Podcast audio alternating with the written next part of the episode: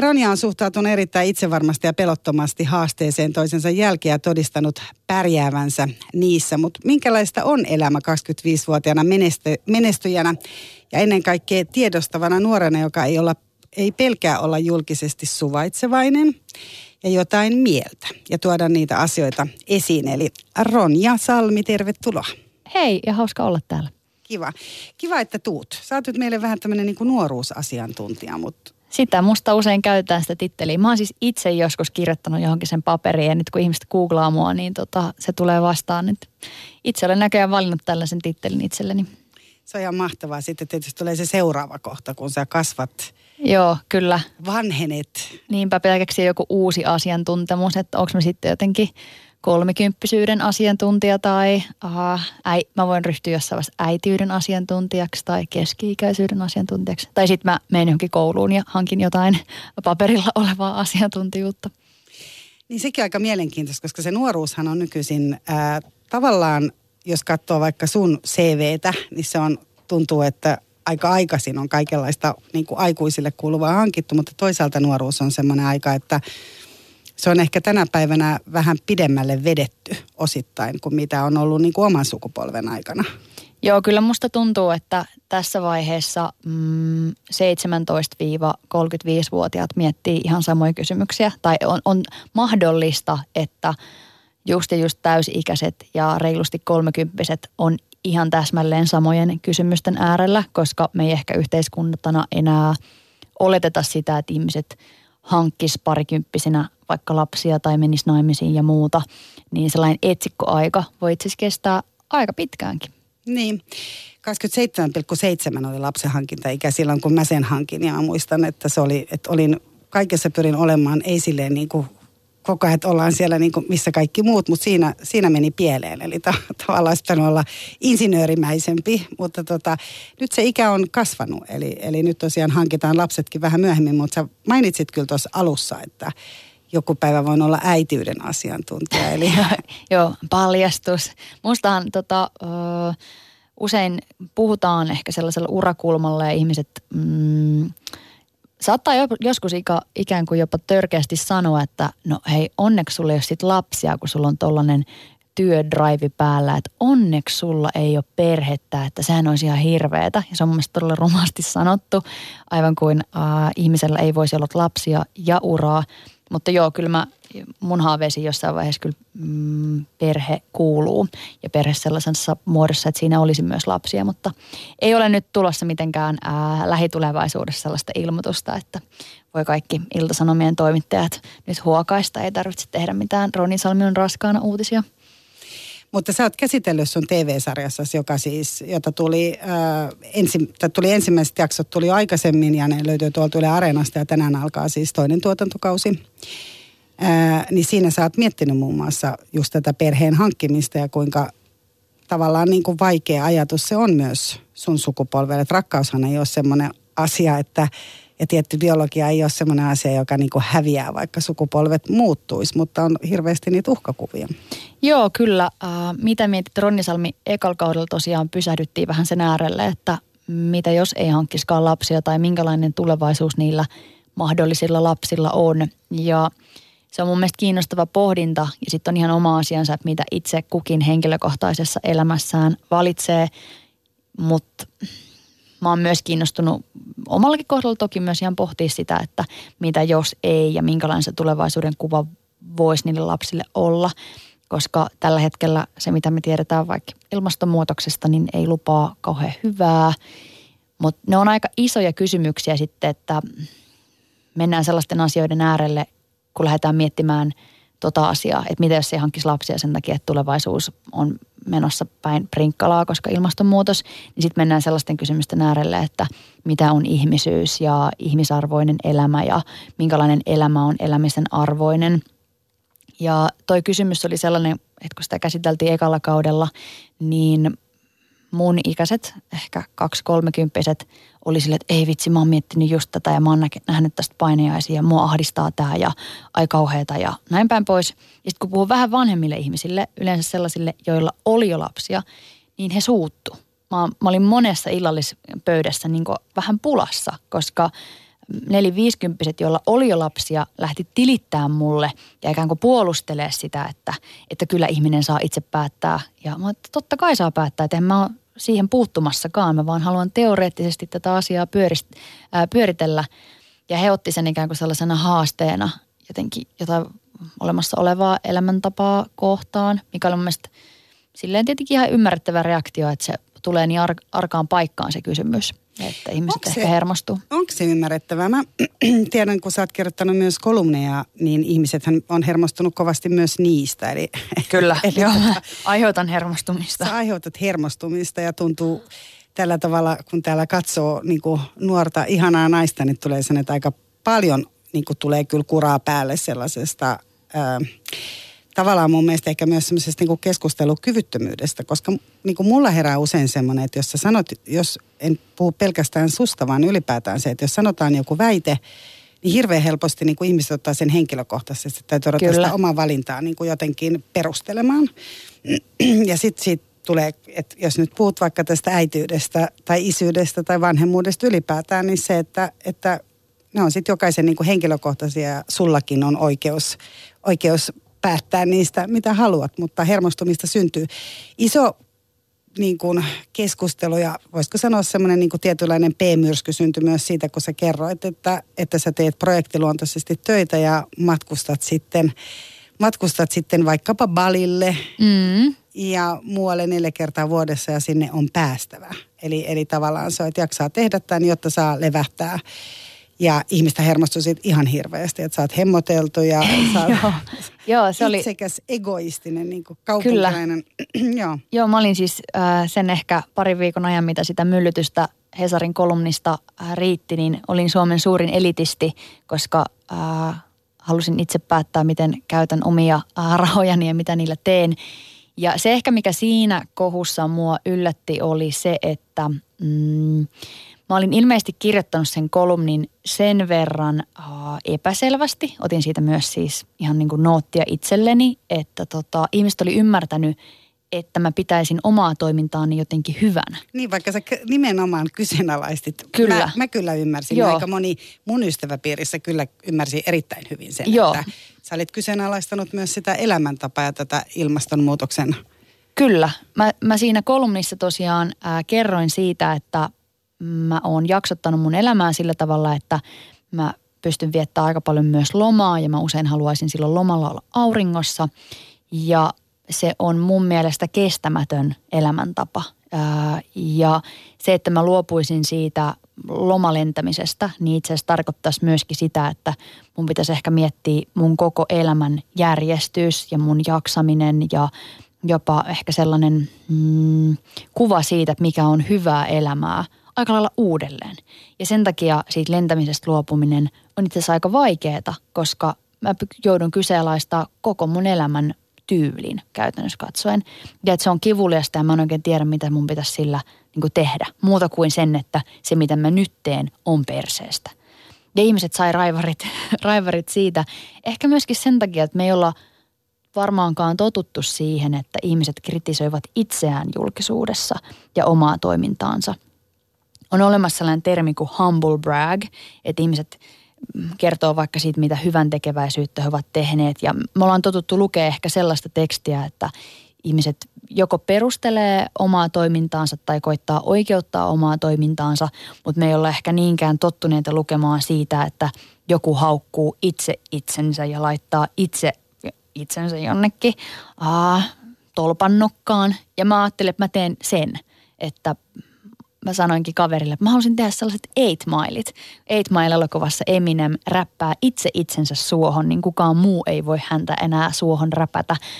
Ja mä yritin sitä ja tavallaan onnistuin ja sitten taas toisaalta en onnistunut ollenkaan, koska ihmiset tosiaan lukivat sen eri tavalla kuin olin sen tarkoittanut ja luulivat, että yritän puolustella itseäni. Miten sä suhtaudut Ronja siihen, että sua niin kuin huomattavasti vanhemmat ihmiset tai samanikäiset tai ylipäätään, että ne lähettää sulle niin hirveästi sitä negatiivista palautetta? Miten, miten niin kuin, miltä se tuntuu? No, mm, eihän se siinä hetkessä tunnu hyvältä. Uh, vaikka silloin lentokolumnin aikaan, niin mä sanoin, että mä en enää ikin kirjoita mitään. Ja mä en ku, kuukauteen kirjoittanutkaan itse asiassa mitään. Mit, mitään sellaista oikeastaan niin kuin merkittävää, koska siitä meni aika lukkoon öö, sen takia, että se on emotionaalisesti niin raskasta ottaa vastaan öö, sitä palautetta. Mm, ja sitten siinä kävi sellainen jotenkin ikävä keissi, että, että sitä palautetta tuli niin paljon ja mä olin sitten seuraavalla viikolla ravintolassa ja sitten viereisessä pöydässä, siis puolitoista metriä minusta, niin kolme naista haukkui minua ää, suurin sanoin ja haukkui sitä kolumnia. Ja, ja mä istuin tosiaan siinä vieressä kuuntelemassa sitä ja myös sitten puutuin siihen keskusteluun ja ilmoitin, että te ehkä haluaisitte tietää, että mä istun tässä vieressä.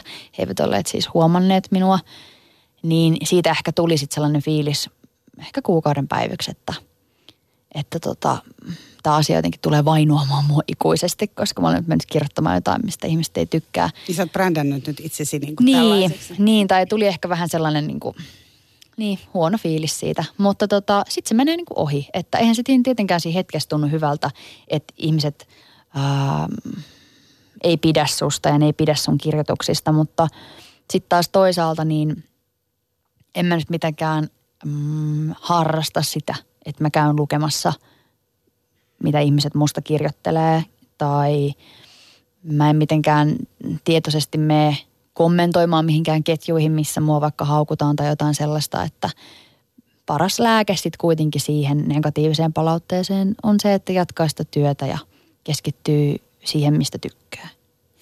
Mutta miten nämä naiset reagoivat, kun sä menit heidän pöytään? no tota kolme, neitä oli kolme ja ne säikähti, siis niin kuin sellainen pani... No, nolostuko ne? Joo, joo, kyllä. Kyllä ne kaikki meni tosi punaisiksi ja kaksi heistä pahotteli ihan hirveästi sitä, että anteeksi ihan kauheasti. Ja mä ei se mitään, että, että, että te niin kuin, totta kai te saatte puhua siitä kolumnista. Ja te saatte puhua vaikka mustakin, että eihän mä voi sitä mitenkään kieltää.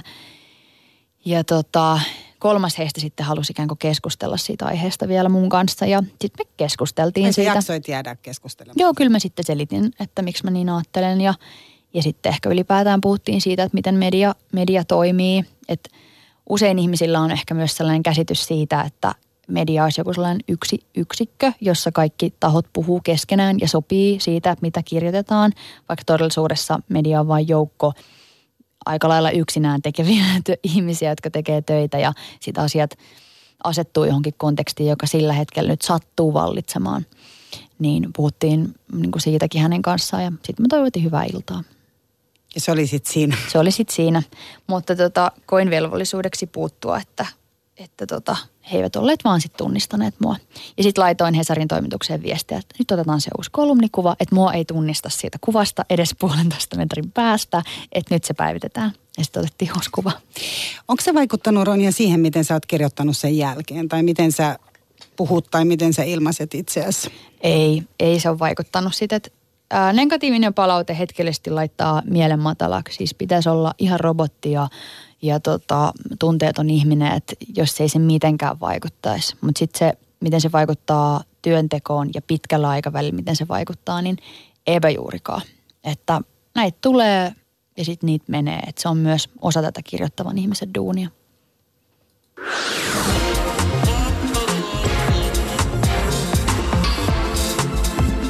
Yle Puhe. Noston vieras. Ja noston vieras on tänään maanantai-iltapäivänä Ronja Salmi, jonka kanssa me puhutaan nuoruudesta. Ja nyt mä itse asiassa kysyn sulta, Ronja, sen, että koet sä, että sä elät nuoruutta? No se on kyllä hyvä kysymys ja mm, joo ja en. Että mä oon aloittanut mediauran, kun mä ollut 17, mä olin lukiossa ja silloin tuntui siltä, että mä hyppäsin jotenkin – aika ison loikan siitä koulumaailmasta ja se varmaan myös vaikutti siihen, että mä en koskaan mm, hakenut jatko-opiskelemaan tai en, en pyrkinyt mihinkään kouluun, koska jotenkin pääty siihen aikuisten maailmaan ja työelämään niin vahvasti kiinni, että sitten tuntui siltä, että menisi kouluun niin sellaista joltain, se tuntui ihmeelliseltä harjoittelulta, että en mä sitä niin tarvitse, että mähän voin täällä aikuisten maailmasta jo olla aikuinen ja tehdä töitä. Ja itse asiassa tuossa Mitä mietit sarjassa, joka nyt on alkanut, niin siinä yksi jakso käsitteleekin tätä elämän kouluvalintaa, että kuinka turvallinen valinta se on tai kuinka fiksu valinta se on. Ja silloin musta tuntuu, että että mä skippaan nuoruuden, koska mä olin vaan töissä ja missä eh, sä olit siis silloin töissä? Mä aloitin Ylellä silloin, Joo. että mä olin koululaisten ohjelmissa ja sitten friikkuna vaikka ja missä. Ja silloin tuntui siltä, että mä elän deadlineien ja jotenkin sellaisten kolmen nelikymppisten ihmisten arkea, että en riekkunut öitä baareissa, koska oli töitä, mitä piti tehdä. Mutta sitten taas toisaalta niin, niin olisiko mä riekkunut siellä baareissa muutenkaan tai että Mä en ole ehkä koskaan ollut sit sellainen tyyppi, joka hengaisi ostarilla. Että mä oon ollut tavoitteellinen myös mun harrastuksissa lapsena. Että mulla on ollut oma hevonen sit saakka, kun mä oon 14. Ja sitten kun on oma heppa, niin tallilla käydään joka päivä. Ja silloin ei ehdi hengaa kampissa tai missään muuallakaan tiksin ostarilla. Että, että sitten taas toisaalta voi ikään kuin sanoa, että mä oon skipannut sellaiset perinteiset jotkut tietyt nuorisojutut, mutta – mä olisin varmaan skipannut ne, vaikka mä en olisi tehnyt duuniakaan.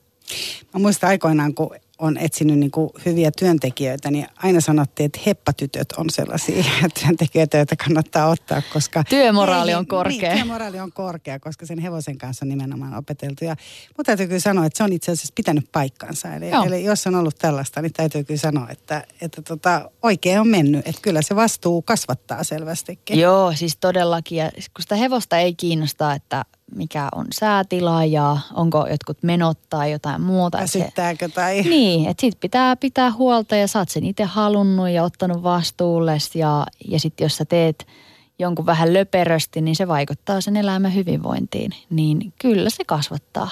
Että mua ei niinku pelota pitkät päivät. Varmaan myös sen takia, että ne päivät tallilla on aina aika pitkiä.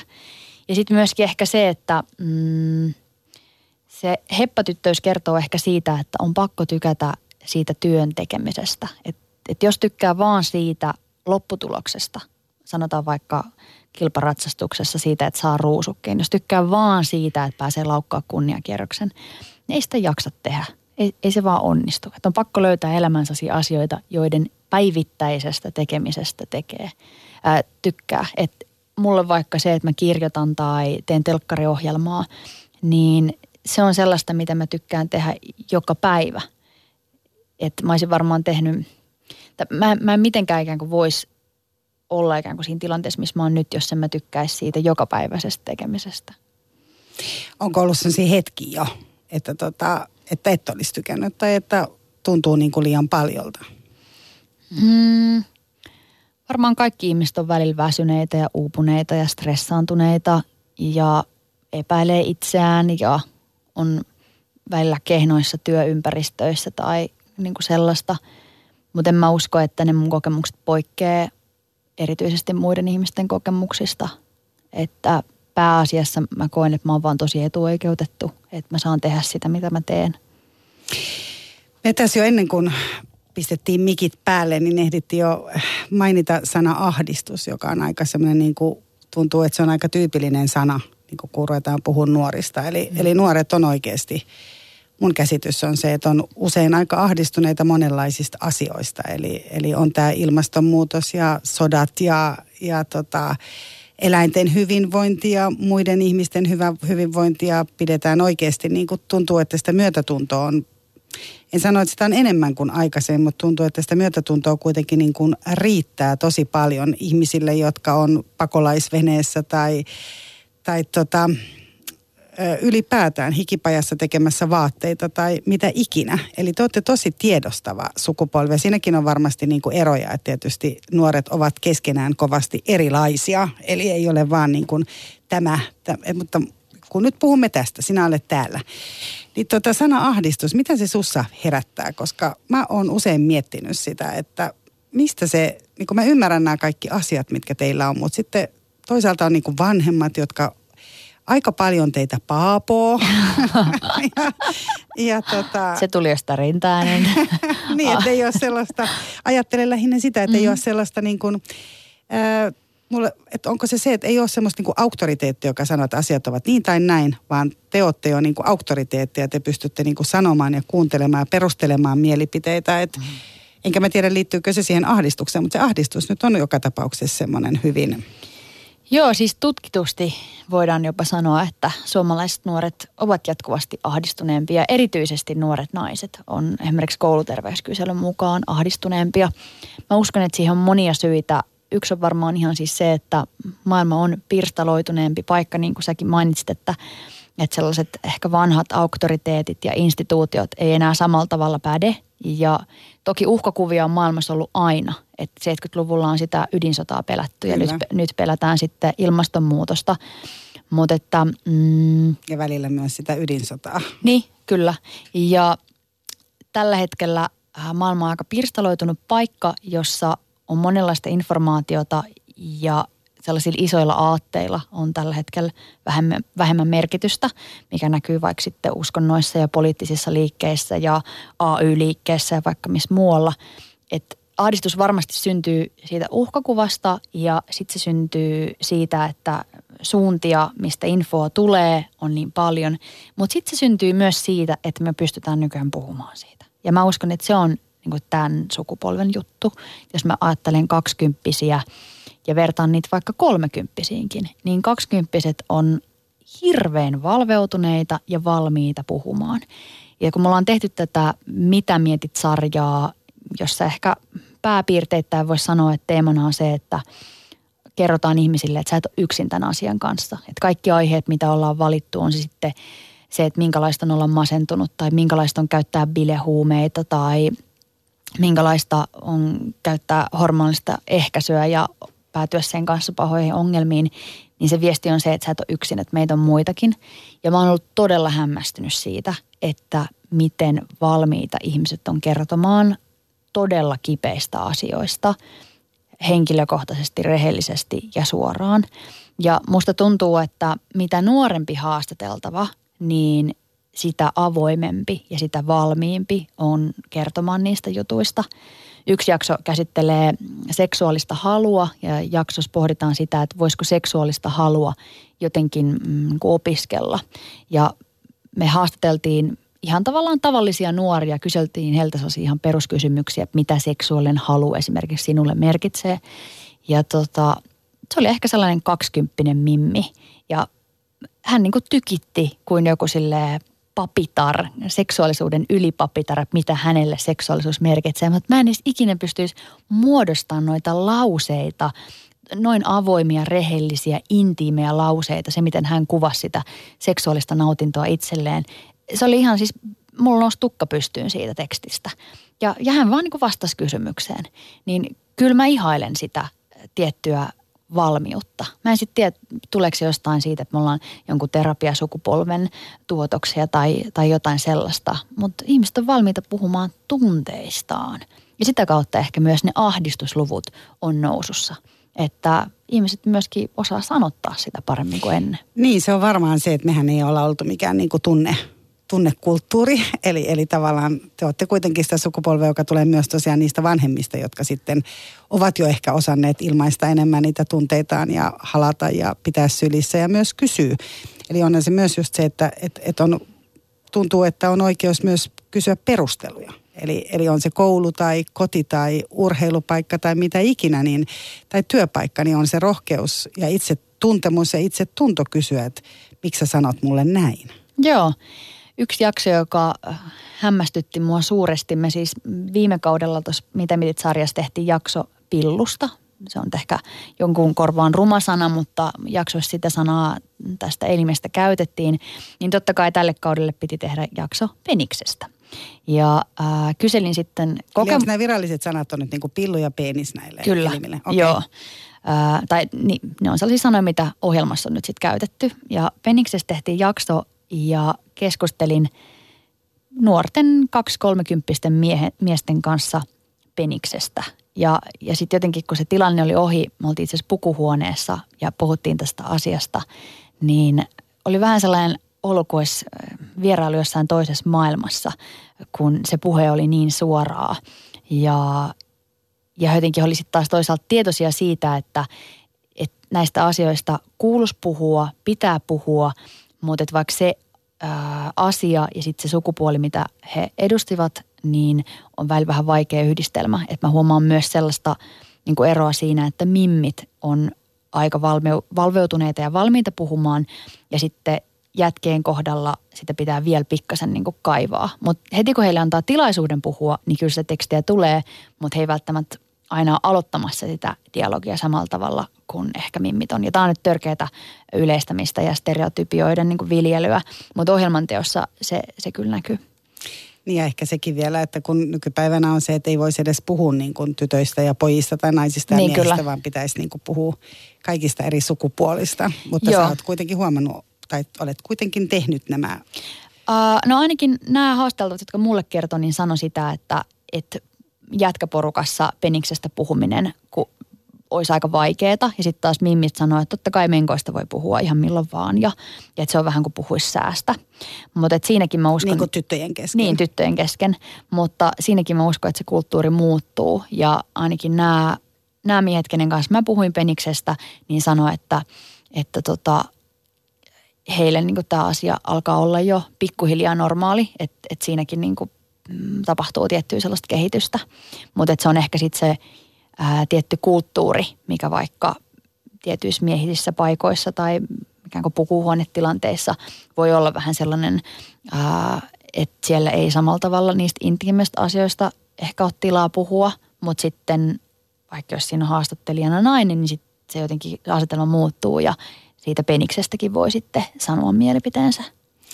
Sulla on tänään, tänään kun tämä ohjelma alkaa siis TV2 kello 22, jonka jälkeen Ronjalla on myös Insta-live. Niin tota, ja tämä jakso on siis jo nähtävissä Yle Areenasta, mistä itse katsoin sen jo. Ja sä käsittelet tänään bilehuumeita ja huumeet on varsinkin yksi sellainen asia, että sitä jaksoa katsoessa taas mietin, että kun tavallaan niin kuin meidän huumevalistus tuli tavallaan sillä, että katsoi Kristiine F. elokuvan ja oli vaan porttiteoria, niin se on aika niin kuin, mieltä avaava jakso, että missä niin kuin, mistä nykynuoret puhuu ja mistä, mistä tota, miten te niitä käsittelette. Että se oli tämmöinen hyvin avoin ja hyvin utelias tapa ja haastattelit tosi erilaisia ihmisiä. Siitä tulee varmaan myös paljon palautetta, koska kyseessä on huumeet.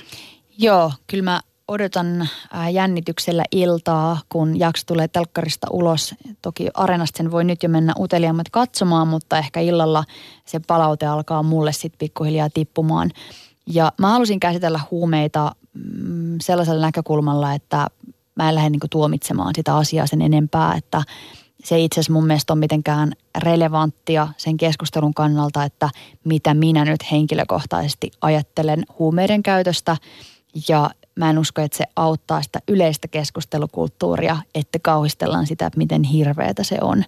Koska fakta on se, että huumeita käytetään ja ja enemmän kuin aikaisemmin. Niin, enemmän kuin aikaisemmin ja, ja on täysin mahdollista, että, se, että sitä kasvua tapahtuu vieläkin enemmän. Että esimerkiksi Yhdysvalloissa ja Norjassa käyttö räjähti ihan muutamassa vuodessa. Että ei ole tavallaan mitään takuuta siitä, etteikö niin voisi käydä myös täällä. Totta kai siihen vaikuttaa monet asiat, mutta että jos lähdetään siitä, että niitä käytetään mahdollisesti tulevaisuudessa vielä enemmän, niin meidän pitäisi alkaa puhua siitä siitä käytännön tasosta, että jos ja kun ihmiset käyttävät, niin miten se voisi olla turvallista.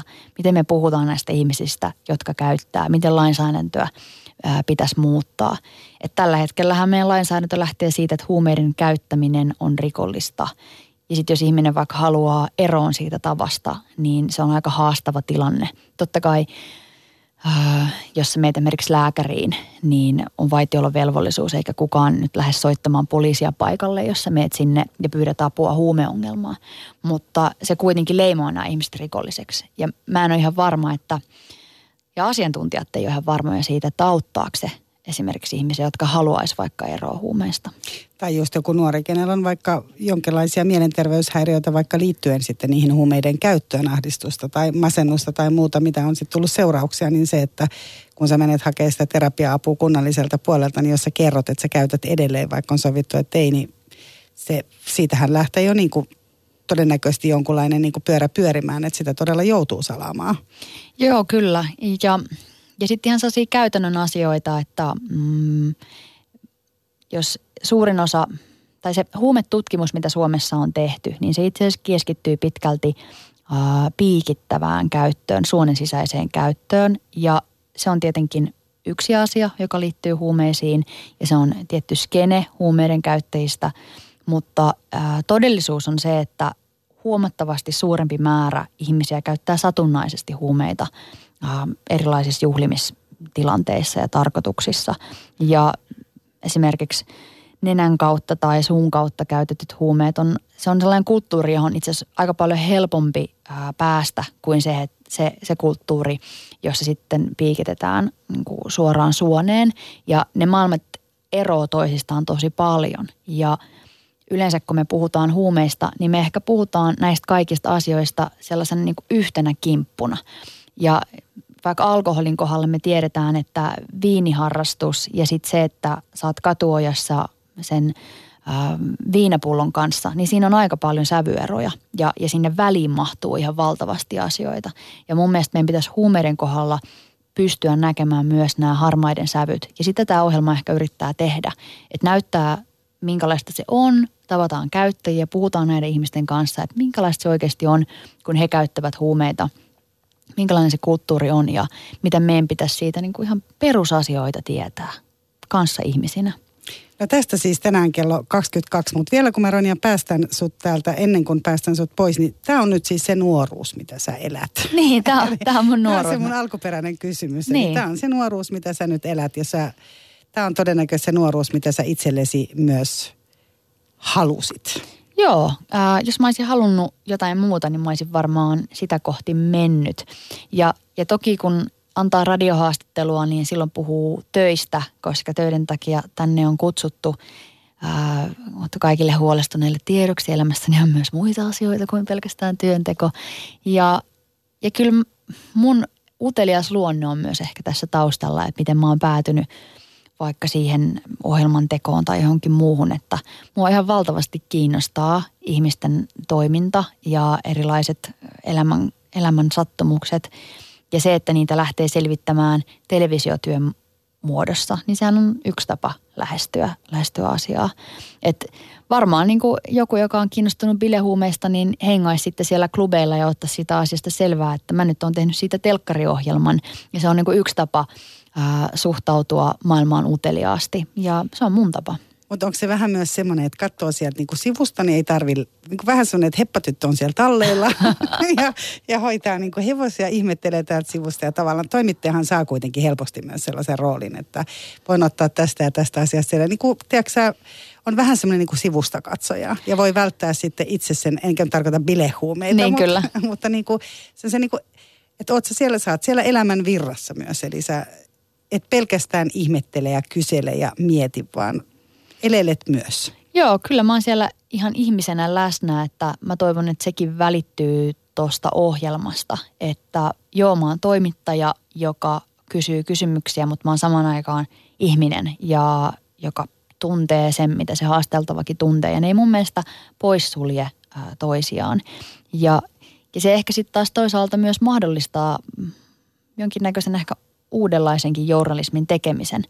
Että vaikka tuossa ohjelmassa äh, moni ihminen, ketä mä haastattelun, on löytynyt mun Instagramin kautta. Että joko he on ihan suoraan mun seuraajia tai sitten mun seuraajien jotain tuttuja. Että musta tuntuu, että tuon ohjelman teossa on itse asiassa ollut mukana 15 000 niin ihmisen Instagram-yhteisö ja, ja se on jotenkin meidän sen yhteisen pohdinnan tuotos, vaikkakin minä sen ohjelman olen tiimin kanssa tehnyt.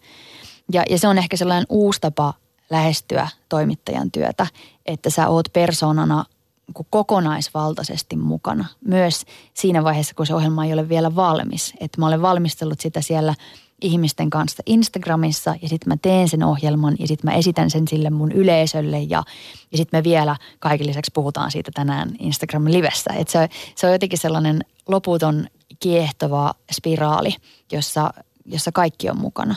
Ja, ja mä oon siellä myös tietenkin niin kuin – kokonaisena ihmisenä. Mm, osallisena. Kerro vielä tähän loppuun, että mitä, mistä sä unelmoit? Sä oot nyt niin monta unelmaa jo toteuttanut. Sä ilmeisesti ainakin jossain vaiheessa oot kirjoittaa romaanin, eikö niin? Tietokirjoja sä oot kirjoittanut jo. Joo. Mutta... Kyllä mä haluaisin romaanin kirjoittaa, että laitetaan nyt tämä telkkariohjelma valmiiksi ja, ja katsotaan mitä sen jälkeen tapahtuu, mutta kirjoittaminen on tosi ihanaa puuhaa, niin voisi se olla, että seuraavaksi jotain fiktiivistä.